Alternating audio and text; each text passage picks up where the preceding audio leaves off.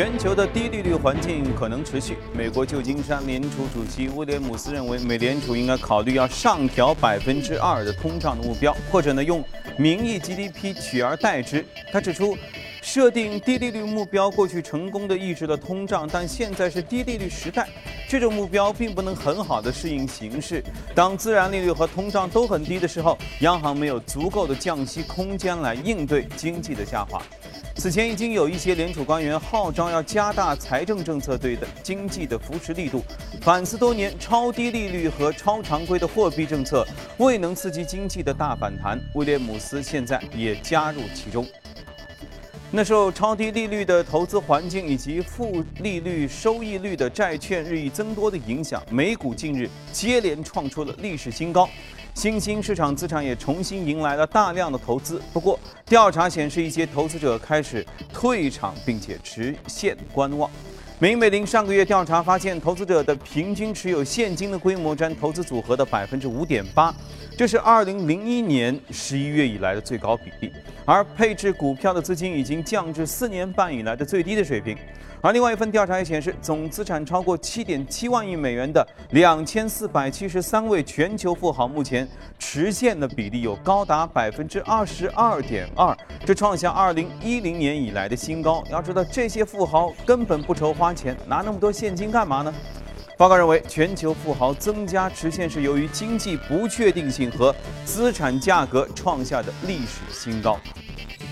另外，据外媒消息，加拿大国民银行最新公布的数据显示，七月年度综合房价指数环比又上涨百分之二，这是从一九九九年开始统计以来历史上的第二大环比涨幅，同比涨幅也高达百分之十点九二。近年来，加拿大温哥华和多伦多房价一直持续攀升。一个年收入七万美元的当地家庭，不吃不喝二十年才能买一套房。呃，在当地听上去很新鲜哈，我们听着很正常。那么，为了抑制房价呢，加拿大地方政府宣布，外国人买房必须缴纳十五百分之十五的房产的过户税。不过，经济专家认为，在利率走低的背景下，加拿大房价可能还会上涨，但涨幅可能会变得更温和。当然了，呃，到底是谁去买房把他们的房价给弄高了啊？我也不知道。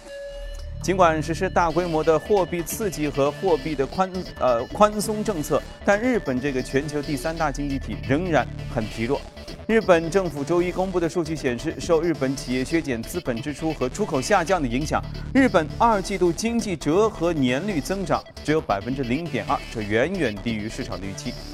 日本首相安倍晋三执政三年多来，一直难以实现持续的经济复苏。德国央行在周一公布的最新月报当中显示，德国可能需要将退休年龄延迟到六十九岁。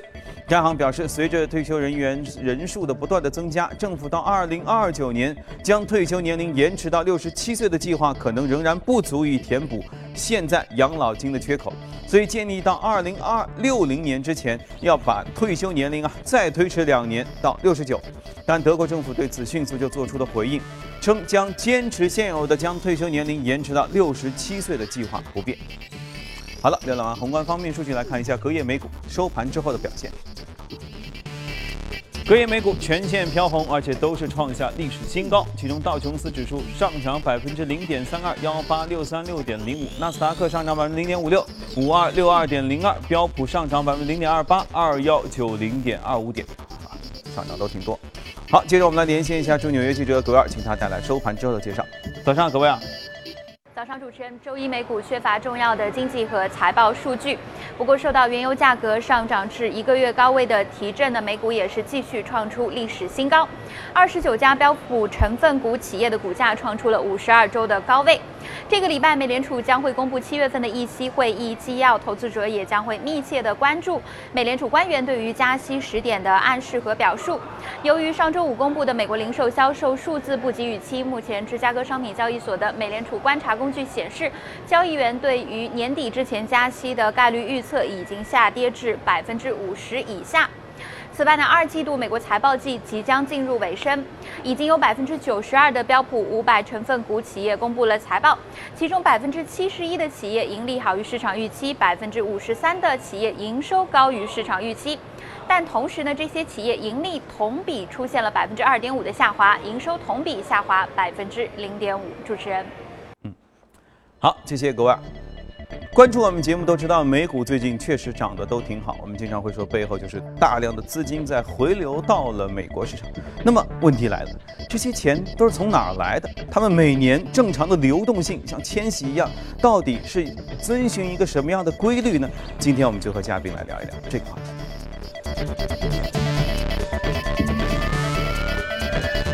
今天来到节目的是钜派集团首席策略官许哥，你好，许哥。嗯嗯，其实今天这个话题啊。今天您来之前，就上午，呃，刚才我们的新闻当中也在说哈，呃，昨天的数据，M 一 M 二的剪刀差啊，大量的这个现金都在市场上在流来流去，所以呢，说昨天 A 股市场大涨呢，也是因为有一些钱，哎，觉得这里挺好，都流进来了。其实这一点应该在国际上也都是通行的。嗯，对，呃，其实我们看到这个次贷危机之后，各个央行其实做的动作都差不多，嗯，就是发钱印钞票。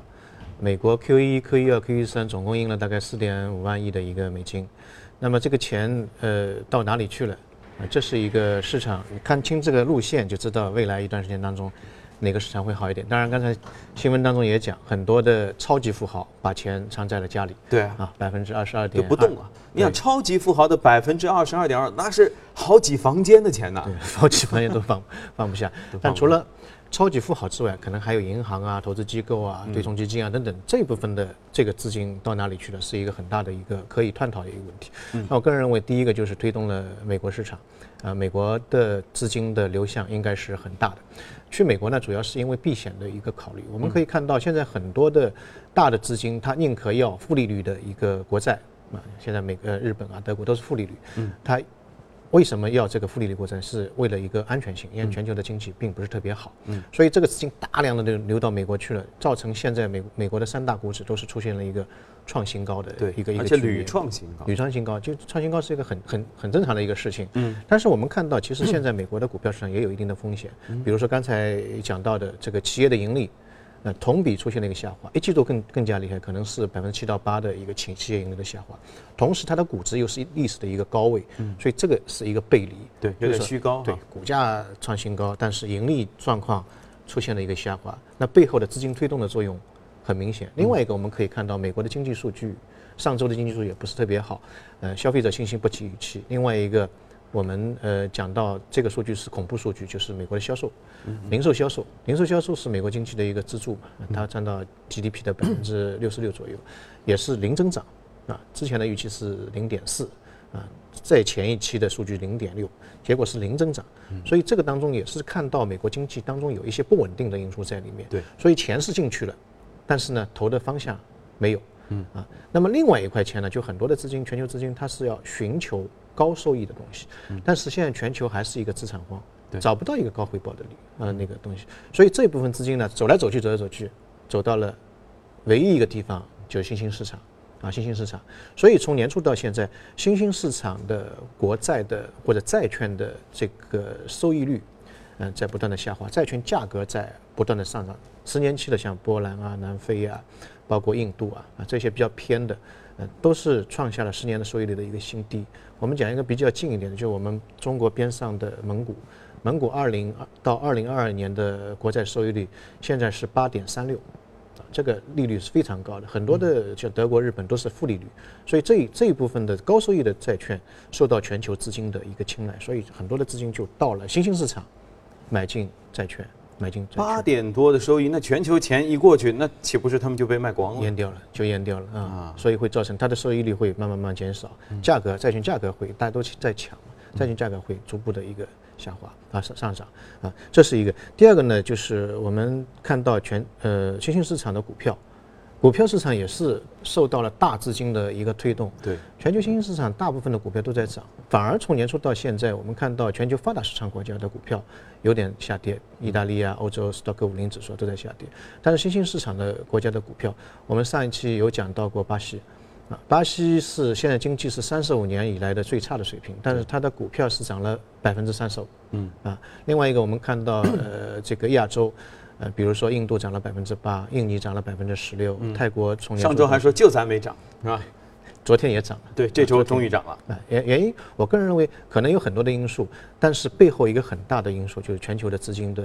一个涌动。我们过去一周的这个资金流动量是最近一年当中的一个最高位。啊，所以这个是一个长期的因素啊。中国现在也是一个价值的低洼啊，当然它不太稳定啊，今天涨了，明天又跌回去了啊。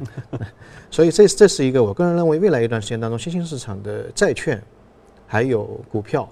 啊，包括中国的债券的基金或者是股票的基金，由于受到全球资金的一个流动性的一个一个一个泛滥的一个支撑，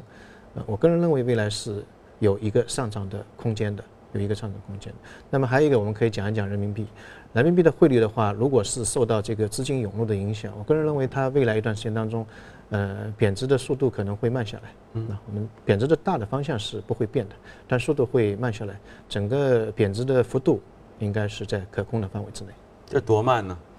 可能我们 之前也有讲过，到年底大概是在六点八到六点九左右，现在是六点七左右，六点七不到一点。啊，所以幅度不会很大，但是整个方向还是会继续的贬值。嗯，所以至少我们之前新闻当中说到的这个市场上钱很多这样的情况，也不光是在中国发生，其实全世界都是这样。而且钱流动性都是有它自己的规律的，有一些追求的是更稳定，有一些追求的是更高的收益。啊，OK。所以呢，弄明白这其中的规律呢，其实看上去也就能稍微清楚一点。但是其当然具体的复杂性还是很大的。我个人认为这个。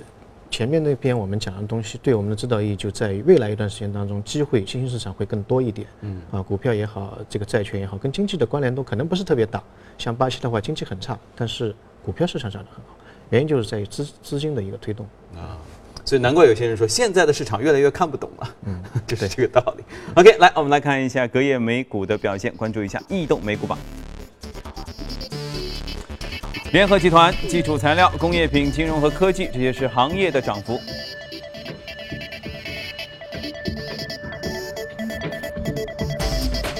个股方面，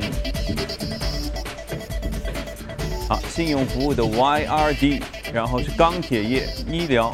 杂货店，还有油气啊，这些都是美股个股方面涨幅靠前。今天我们说一个大数据的云计算公司。那么这家公司呢，它创立在两千零五年，也有十多年的一个历史，但是上市呢是上个月月底，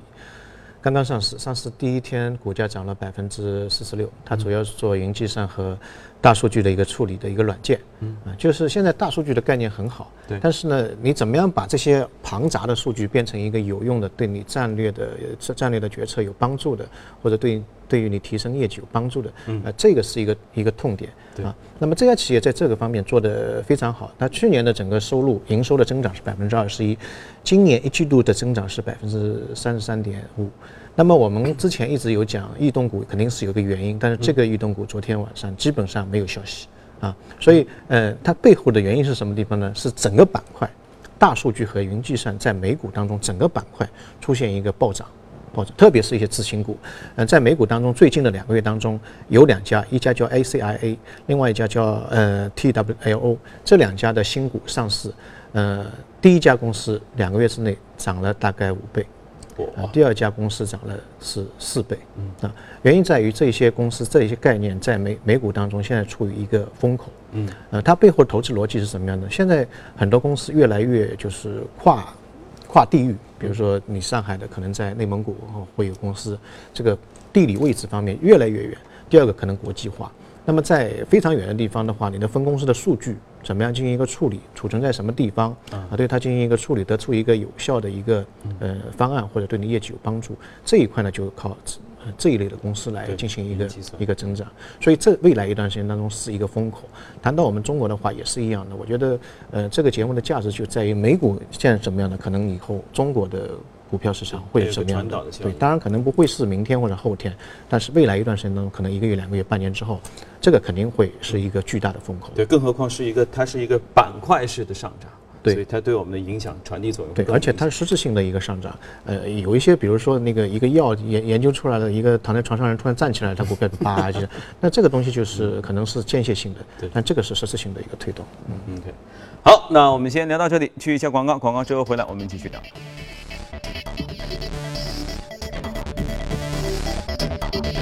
好，一起来看一组最新的全球公司的资讯。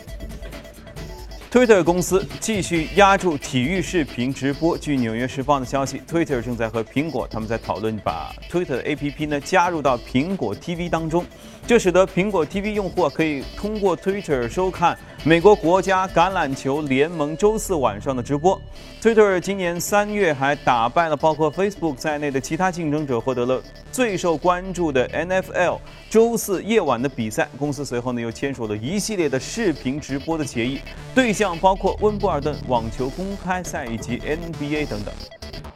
据美国证券交易委员会公布的报告，股神巴菲特旗下的伯克希尔哈撒韦二季度增持苹果公司股份五百四十二万股，比之前增股又扩大了百分之五十五。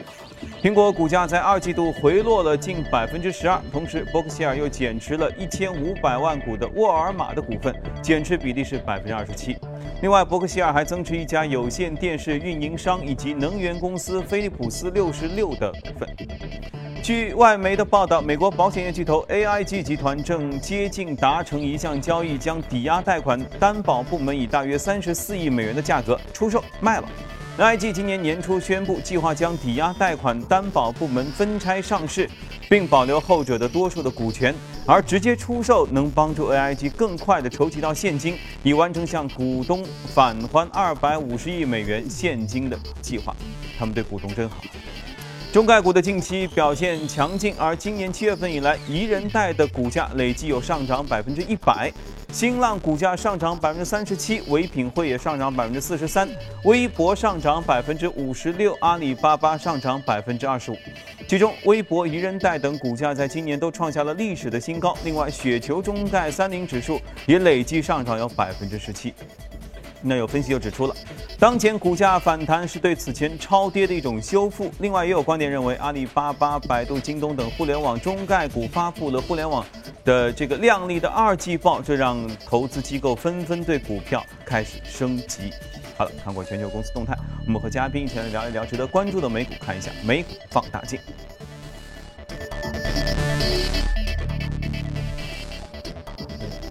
啊，快速的切到这个。这是一家保健品公司，优莎娜。嗯，呃，保保健品公司应该也蛮多的。对，嗯，因为也毕竟是一个传统的公司，